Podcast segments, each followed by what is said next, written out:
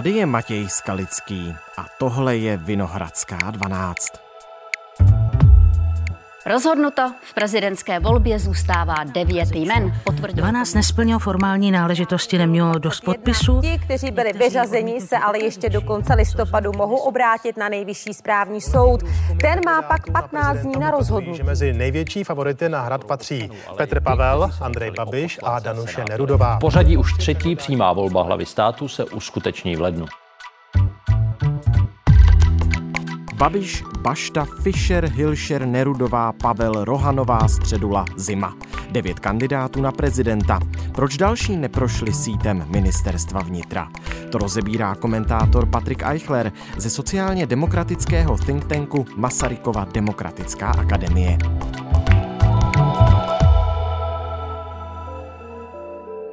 Dnes je úterý 29. listopadu. Dobrý den, díky, že jste přišel do Vinohradské 12. Dobrý den. V úvodu ode mě padlo devět jmen potvrzených kandidátů na prezidenta. Je to po třetí vlastně devět jmen v první kole přímé volby prezidenta republiky. Pojďme si nejprve asi říct, že žádný z těch favoritů, o kterých se poslední týdny, měsíce mluví, tam nechybí. Žádný z favoritů tam nechybí. To, co možná na těch kandidátech pro mě je nejzajímavější, že žádný z nich nemá nějakou velkou veřejnou stopu. Znamená, oni samozřejmě mají za sebou nějakou profesní kariéru, ať je to pan generál Pavel, ať je to paní rektorka Nerudová, ať je to třeba pan senátor Fischer, ale vlastně celá řada z nich a z té trojice kandidátů, tedy s nejvyššími šancemi, tak hned dva, tak kromě té profesní kariéry, tak nemají výraznou veřejnou stopu tím, že by komentovali, vstupovali, navrhovali nějaké věci do společenské debaty v předchozích letech. Mimo tedy asi ex-premiéra Andreje Babiše z Přesně ano. Na druhou stranu eh, musíme také zmínit, že tu jsou jména, zejména asi jméno Denisy Rohanové, šéfky České asociace povinných, eh, která nejsou tak úplně veřejnosti známá a z toho seznamu možná bude spousta voličů překvapena, že se tam dostali. A teď se také řeší, zdali vůbec někteří kandidáti se tam měli na ten seznam dostat. Když budu konkrétní, tak právě třeba paní Rohanová, ta prošla přes síto ministerstva vnitra s podpisy poslanců, kteří už nejsou v parlamentu republiky. Rohanová totiž kandidátní listinu podala loni 21. října, tedy poslední den, kdy měli mandát. Dlouho předtím, než prezident vůbec vyhlásil ty volby. Ústavní právník Ondřej Projs. Takže tohle považuji opravdu za absurdní postup a domnívám se, že neměla být tato kandidátka připuštěna k volbám. Jak je to možné? No je to možné tak, že ministerstvo vnitra vykládá zákon o volbě prezidenta republiky jinak než nejvyšší správní soud a než eh, možná všichni ústavní právníci, které máme. To znamená, že je mu jedno, jestli jsou to stávající poslanci nebo stávající senátoři, ale přijímá tu kandidaturu, protože byli poslanci, měli mandát ve chvíli podání té kandidatury. Proč kandidátku ministerstvo uznalo, vysvětlil náměstek ministra vnitra Petr Vokáč. Se uznávají podpisy zákonodárců, kteří drželi mandát v době, kdy byla kandidátní listina podána. Zároveň zákon nestanovuje, od kdy lze podávat kandidátní listiny, takže Přiznávám se, že mi to přišlo logické z jednoho prostého důvodu. To bylo ve chvíli, kdy zdravotní stav prezidenta byl velmi neutěšený. A věděla jsem, že vznikne velmi malý časový úsek pro sběr podpisů občanů, pokud by se, nedej bože, v tu chvíli se současnou hlavou státu něco stalo. Že se to může Takže když Denisa Rohanová podala přihlášku už někdy 21.10. loňského roku, v poslední den platného mandátu těch poslanců za KSČM, ČSSD, ale byli tam i poslanci z dalších stran, kteří tu eh, kandidátní listinu podepsali, tak je to v tuto chvíli zákonně správně. Z hlediska ministerstva vnitra ano, z hlediska nejvyššího správního soudu ne. A já si myslím, že to rozhodnutí tedy i jestli paní Rohanová bude vůbec kandidátkou, protože bych to neměl ještě za stoprocentně jisté, bude záviset na tom, jestli některý z registrovaných kandidátů, anebo některý z kandidátů, který se bude ucházet o to, aby se ještě kandidátem stal, tedy z důvodu přepočtu hlasů těch eh, občanů navrhujících, tak jestli právě nominaci nebo schválení nominace, schválení kandidatury paní Rohanové napadne. Uhum. Pokud je to podle ministerstva vnitra správně, a podle nejvyššího správního soudu to správně není, tak podle Patricha Eichlera je to jak? Podle mě to také správně není, protože eh, máme nějaké náležitosti kandidátní listiny. Mezi ty náležitosti patří, že potřebujete podporu 50 tisíc občanů, 20 poslanců, 10 senátorů a máte také celou řadu termínů, které se odvíjejí od okamžiku vyhlášení prezidentské volby. A přijímat eh, kandidaturu do voleb, které nejsou vypsány, o kterých nevíme, kdy se budou konat, nevíme, jestli se budou konat, protože třeba zrušíme úřad prezidenta, tak eh, je něco, co není logické a není to ani v logice tedy toho eh, zákona, který kromě jiného uvádí, že v případě, že kandidujete s peticí občanů, tak musíte uvést v rámci podání té své kandidatury i informaci o tom, od kdy bylo možné tu petici podepisovat. To znamená, kdybyste eh, uvedl, že poslanci vám mohou petici podepisovat od roku 1920, můžete si nazbírat nějaké podpisy prvorepublikových poslanců pod svou eh, kandidátskou petici. A nezapomeňte, ono to zní samozřejmě vtipně a je to hyperbola v tomto případě, ale nezapomeňte, že pokud eh, navrhující občan tedy zemřel předtím, než bylo možné petiční hmm. listinu podepsat, tak je to důvod k jeho vyškrtnutí z té petiční listiny v případě, že kandidujete s podporou občanů. A máte informaci, že by právě třeba kandidaturu Denisy Rohanové teď měl řešit nejvyšší správní soud? Nemám takovou informaci, předpokládám, že nejvyšší správní soud o tom bude informovat, jaké podněty mu přišly k vyřízení.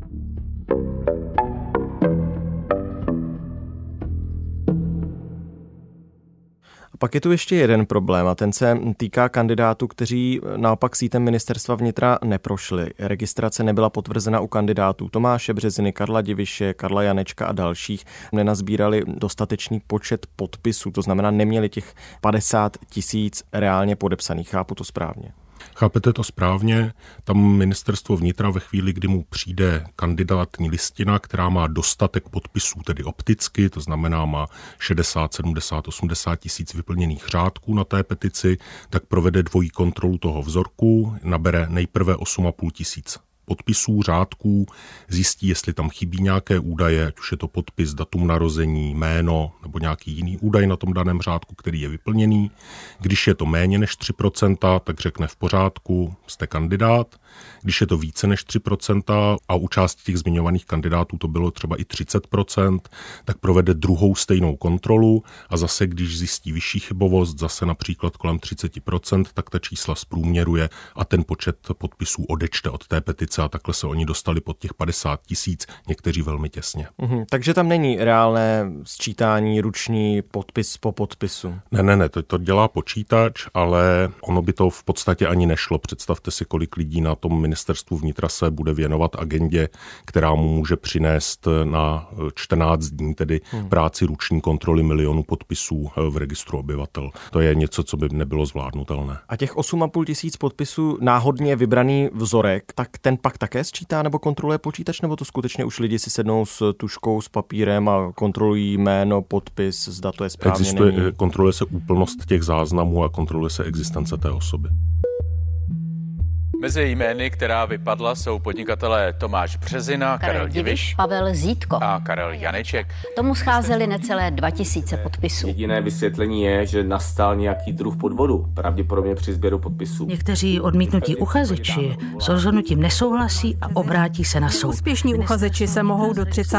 listopadu obrátit na soud. Soud má na verdikt 15 dní. A to také udělá Karel Diviš, kterému do 50 tisíc chybělo jen 116 podpisů. Máme podrobnou evidenci evidenci, co jsme odevzdávali. Podle našich čísel 61 600, ministerstvo došlo k číslu 61 438. To znamená, pokud by platilo to naše číslo, tak by jsme splnili tu hranici 50 tisíc, takže to jsou důležité Pak z toho vyšel tedy smolař Karel Diviš, tomu chybělo 116 podpisů, tak neměla by existovat nějaká, dejme tomu, tolerance okolo těch 50 tisíc, plus minus 100, plus minus 200? Si myslím, že všichni kandidáti vědí, že musí nazbírat více podpisů. Říká se ano, takový takových 80 tisíc je jistota. No ale teďka si představte, že by byla tolerance 100, 100, 200 podpisů a teďka panu Divišovi by jich pořád 50 chybělo. A není to zase nespravedlivé, že je tam tolerance a chybí mi jenom 50 podpisů. Hmm. To znamená, řešil bych to jiným způsobem. My samozřejmě máme celou řadu nebo několik různých inspirací, třeba z různých zahraničních zemí a může to být také otázka naší představivosti. V Rakousku, když chcete nominovat prezidenta, tak vám stačí 6 tisíc podpisů, tedy když chcete být kandidát kandidátem na prezidenta, no ale musíte přijít na obecní úřad v místě svého trvalého bydliště a podepsat eh, tu nominaci osobně. Mm-hmm. To znamená, je to cesta a vyhneme se kontrole chybovosti podpisů, protože tam bude úřední razítko, úřad městské části Praha 1-2, městský úřad v Trutnově třeba. Hmm. Můžeme se podívat do Francie, kde mohou nominovat třeba jenom volení funkcionáři, to znamená Aha. starostové typicky. Potřebujete 500 takových podpisů, řekněme z jedné třetiny eh, regionu ve Francii. Zase mohli byste říct ano, tak máme nějaký počet obcí, tak 200 starostů obcí, nejméně z poloviny krajů v České republice může nominovat kandidáta. Vytváříte tím vlastně tu, řekněme, filtraci, filtr, který vám kandidáty, kteří nemají širší společenskou podporu, do té volby nepustí. Hmm. U té Francie to asi chápu, ale v Rakousku zase možná mě napadá otázka, zda skutečně budou chtít všichni vážit tu cestu eh, někam pro razítko. No dobře, nebudou vážit, tak nebudou mít svého prezidentského kandidáta. Pokud by šlo o mě, tak já bych třeba kandidaturu s peticí občanů možná ještě stížil a nebo vyloučil, protože v této chvíli máme prezidentskou volbu, do které se v podstatě nehlásí politické strany. A viděli jsme vládní koalici, která řekla, no my nikoho nemáme, ale tady tři kandidáty, paní Nerudovou, pana Fischera, pana Pavla, tak jsme připraveni podpořit. Naši voliči by to měli vědět, ale my sami nebudeme nikoho kandidovat. No a pak vám eroduje ten politický systém hned ze dvou stran, protože na komunální úrovni říkáme, to není levicový, pravicový chodník, tam se všichni dohodneme, protože Anička zná Pepíka, František eh, zná Aničku a tím pádem můžeme spolu vládnout, i když v parlamentu na sebe štěkáme a dáváme dáváme najevo, jak se nesnášíme a jak ten druhý škodí zemi. No a pak máme prezidenta, který také není z politické strany, protože ty politické strany si dobře spočítali, že vlastně nemají šanci s tím svým kandidátem prosadit. No ale náš politický systém je založený na reprezentaci zájmu skrze politické strany a oslabovat ho i tím, že máme takto konstruovanou prezidentskou volbu, je prostě nešťastné. Slovensko nemůže být inspirací? Myslím, Slovensko že... má nižší počet hmm. podpisů, ale v podstatě funguje stejně jako Česká republika, takže tam si myslím, že ta inspirace není. Za mě by to byla skutečně cesta v úvozovkách úředního sběru podpisů anebo ověření toho podpisu ve chvíli, kdy jdu nějakého kandidáta podpořit. Souvisí s tím ještě jedna věc. Když eh, před pěti lety nejvyšší správní soud se zabýval tou otázkou, jestli poslanec, senátor může podpořit jednoho kandidáta, více kandidátů, jak to je. Neúspěšná kandidátka na funkci prezidenta Terezie Holovská podal stížnost k nejvyššímu správnímu soudu kvůli vícenásobným podpisům podpisům některých navrhujících poslanců a senátorů. Vadilo jí, že někteří poslanci nebo senátoři svým podpisem podpořili víc uchazečů najednou. Zároveň ovšem soud nesouhlasí s postojem ministerstva vnitra. To nic nenamítalo proti praxi, kdy poslanci a senátoři podepisovali nominaci více uchazečům o hrad najednou. Na příště je to podle něj nepřijatelné tak eh, vlastně řekl, tady byla podána celá řada návrhů, které se týkaly změny zákona přímé volby prezidenta od sametové revoluce a všechny počítali s tím, že právě jeden člověk může podpořit právě jednoho kandidáta. Bez ohledu na to, jestli je to občan, jestli je to poslanec nebo senátor. Hmm, hmm. No a když bychom podepisovali na checkpointu, na České poště nebo na obecním úřadě, tak by ten systém mohl zjistit, ano, tak eh, tady Patrik Eichler už podpořil prezidentského kandidáta raz dva a tím pádem už nemůže podepsat petici prezidentskému kandidátovi 3-4. Rozumím tomu, takže podle Patrika Eichlera není ta cesta snížení jenom těch eh, nutných podpisů pro kandidaturu jako na Slovensku, kde jich je tuším 15 tisíc, ale měly by být širší změny. K tomu se možná ještě dostaneme. Já jsem se jenom chtěl eh, dotknout ještě toho, že pokud nevíme, zda v tuto chvíli bude nejvyšší správní soud řešit ten eh, problém nebo tu kauzu Denisy Rohanové a tu její kandidaturu, tak naopak už asi eh, víme, že bude řešit to, že nemají potvrzenou kandidaturu Karel Diviš, Pavel Zítko, Karel Janeček, Tomáš Březina právě z toho důvodu, že neprošli tím sítem ministerstva vnitra. Dá se s tím ještě něco tedy udělat? Může nejvyšší správní soud rozhodnout, přepočteme hlasy, asi jsme to udělali špatně, respektive ministerstvo vnitra to udělalo špatně a kandidovat toho 13. ledna můžete? To se může stát, on může nařídit kontrolu těch podpisů a bude k tomu mít při nejmenším tedy tu tabulku z ministerstva vnitra, kde máte označené řádky a máte na každém řádku napsáno, proč ten podpis nebyl přijatý. Znamená, chybí tam nějaký údaj například. A nebo byl třeba vyřazen sám tím kandidátem, což v těch rozhodnutích o zamítnutí nominace je také uvedeno. Ministr vnitra Vít Rakušan ze starostů už oznámil, že chce volební pravidla řešit. Chce je teda řešit po volbách, až to znamená, netýká se to té volby v lednu 2023. Rakušan se chce sejít se svými podřízenými a probrat ty případné změny ve volebním zákoně. Pro mě asi nejvíce problematické je to, že vlastně platí podpisy zákonodárců, kteří v současné době už zákonodárci nejsou. Třeba jedna kandidátka... Tak myslíte si, že možná ty varianty, o kterých jsme tady společně mluvili, že budou na stole, anebo že Česko nebude tak odvážné a třeba jenom tak lehce poupraví stávající eh, pravidla a budou dál platit. Pro mě by bylo zajímavé, kdyby nejvyšší správní soud o té kandidatuře paní Rohanové rozhodoval a odmítli, protože eh, on už tak jednou rozhodl a tím pádem není důvod a vlastně nerozumím příliš tomu, proč ministerstvo vnitra neakceptovalo výklad nejvyššího správního soudu a kdyby on ho potvrdil a paní Rohanovou vyřadil z kandidatury, no tak by to bylo, řekněme, do budoucna vyřízené. Jinak bych si myslel, že asi spíše se půjde cestou nějakých drobných změn, ale to ve chvíli, pokud se pan Rakušan chce bavit o prezidentské volbě, tedy za pět let, za pět a půl roku, no tak eh, ta debata ještě bude dlouhá. Ale podle mě není potřeba měnit ten zákon o volbě prezidenta. Mm-hmm. Je potřeba ho vykládat takovým způsobem, aby byl vlastně předvídatelný ten výklad a srozumitelný. Nominace od poslanců, kteří nejsou poslanci, nominace podaná v době, kdy žádné volby nebyly vyhlášeny, tak prostě nesplňuje tu podmínku předvídatelnosti a srozumitelnosti, tedy politického konání. Myslíte si, že tedy některé ty změny by mohly být připravené už do toho roku 2028? Tak můžete schválit dvakrát novou ústavu, takže určitě můžete schválit eh, novelu zákona o volbě prezidenta republiky. Je otázka prostě, jakým směrem se budeme chtít ubírat. Jestli to bude třeba ten rakouský směr, to znamená, řekneme nějaký počet eh, občanů, ale budete muset dojít na checkpoint, aby ten podpis byl ověřený. Jestli by se volilo třeba přes ty starosty, může se znova vrátit eh, debata o zrušení přímé volby prezidenta prezidenta, ale já bych se zabýval možná ještě některými jinými věcmi, jako jsou třeba úprava financování prezidentské kampaně, protože prezidentská kampaně je kampaň, do které vy musíte vložit značné prostředky. Hmm. Řekněme v těch volbách 2018 ti hlavní kandidáti deklarovali sumy mezi 25 až 40 miliony korun. Ty prostředky musíte někde získat, od drobných dárců je v České republice nezískáte. To znamená, máme prezidentskou volbu a prezidentské kandidáty ve směs jakoby kontaminované v úvozovkách soukromými penězi, protože nezapomínejme, že za soukromými penězi je vždycky nějaký soukromý zájem. Ty peníze, které jsou čisté ve společnosti, jsou vydávány tedy v dobré víře, tak jsou veřejné prostředky, protože zatím je zájem veřejný.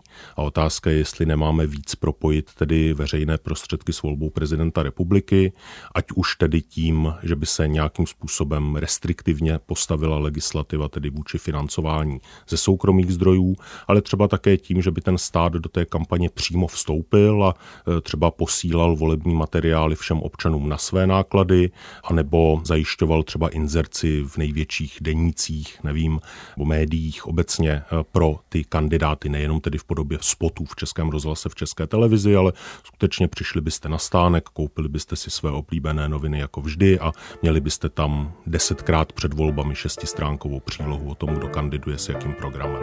Protože vy potřebujete srovnávat Новачонца. Budeme dělat talk show. Máme billboardy. Se mezi lidmi cítím úplně nejlépe. Letáky. Budu také mít nějakou drobnou online reklamu. Tady z Prahy ne všecko vidíte a ne všemu rozumíte. Kampaň bude vypadat tak, Maximum času. aby byla pro lidi srozumitelná. Můžeme lidi na debatách se můžou ptát na cokoliv. věnovat přípravě na debaty. S voliči budeme neustálém kontaktu. Samozřejmě zapojení sociálních sítí. Budeme jezdit do regionu, besedovat. Na různých místech České republiky. Tak, abychom oslovili pokud možno co nejširší počet lidí.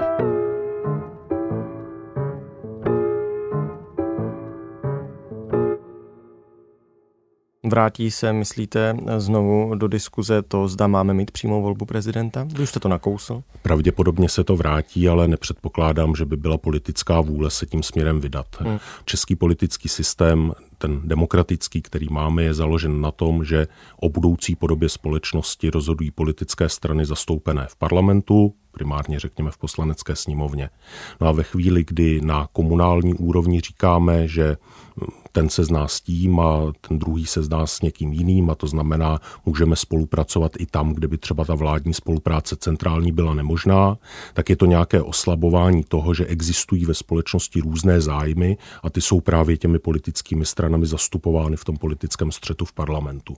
No a když to tež začnu dělat z druhé strany, to znamená od prezidenta, budu říkat, ona je to vlastně taková ceremoniální hlava státu, která toho mnoho nemůže, tak zase říkám ano a může na ní kandidovat každý, není vlastně potřeba, aby byl spojen s nějakou politickou stranou, politickým postojem, tak zase ten politický systém oslabují z druhé strany.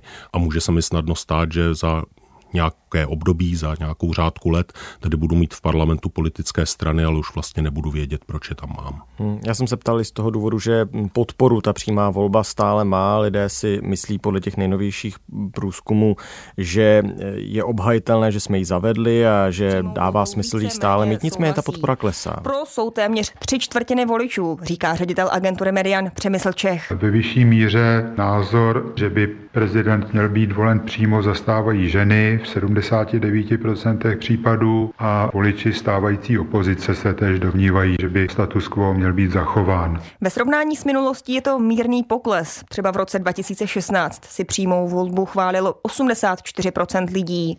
V Česku My víme, že celá řada lidí, a teďka řekněme, že se to týká spíše lidí, kteří eh, prohráli v hospodářské transformaci 90. let, jak se to říká, tak eh, jsou lidé, kteří mají dva protichudné postoje. Eh, jeden ten postoj je, že chtějí referendum, protože chtějí, aby jejich hlas byl ve společnosti více slyšet a chtějí to tedy prosadit přímou volbou ty své pozice, a nebo chtějí, aby byl silný politik, silný představitel, který prosadí jejich politické názory. A samozřejmě oba dva ty názory, oba dva ty postoje jsou nesené tím, že velká řada lidí ve společnosti má pocit, že jejich zájmy nejsou zastupovány. Právě jeden z těch důvodů je, že máme velmi slabé politické strany, které ty zájmy nereprezentují. Souvisí s tím i jedna věc, ta se týká prezidentských kandidátů a těch debat, které probíhají.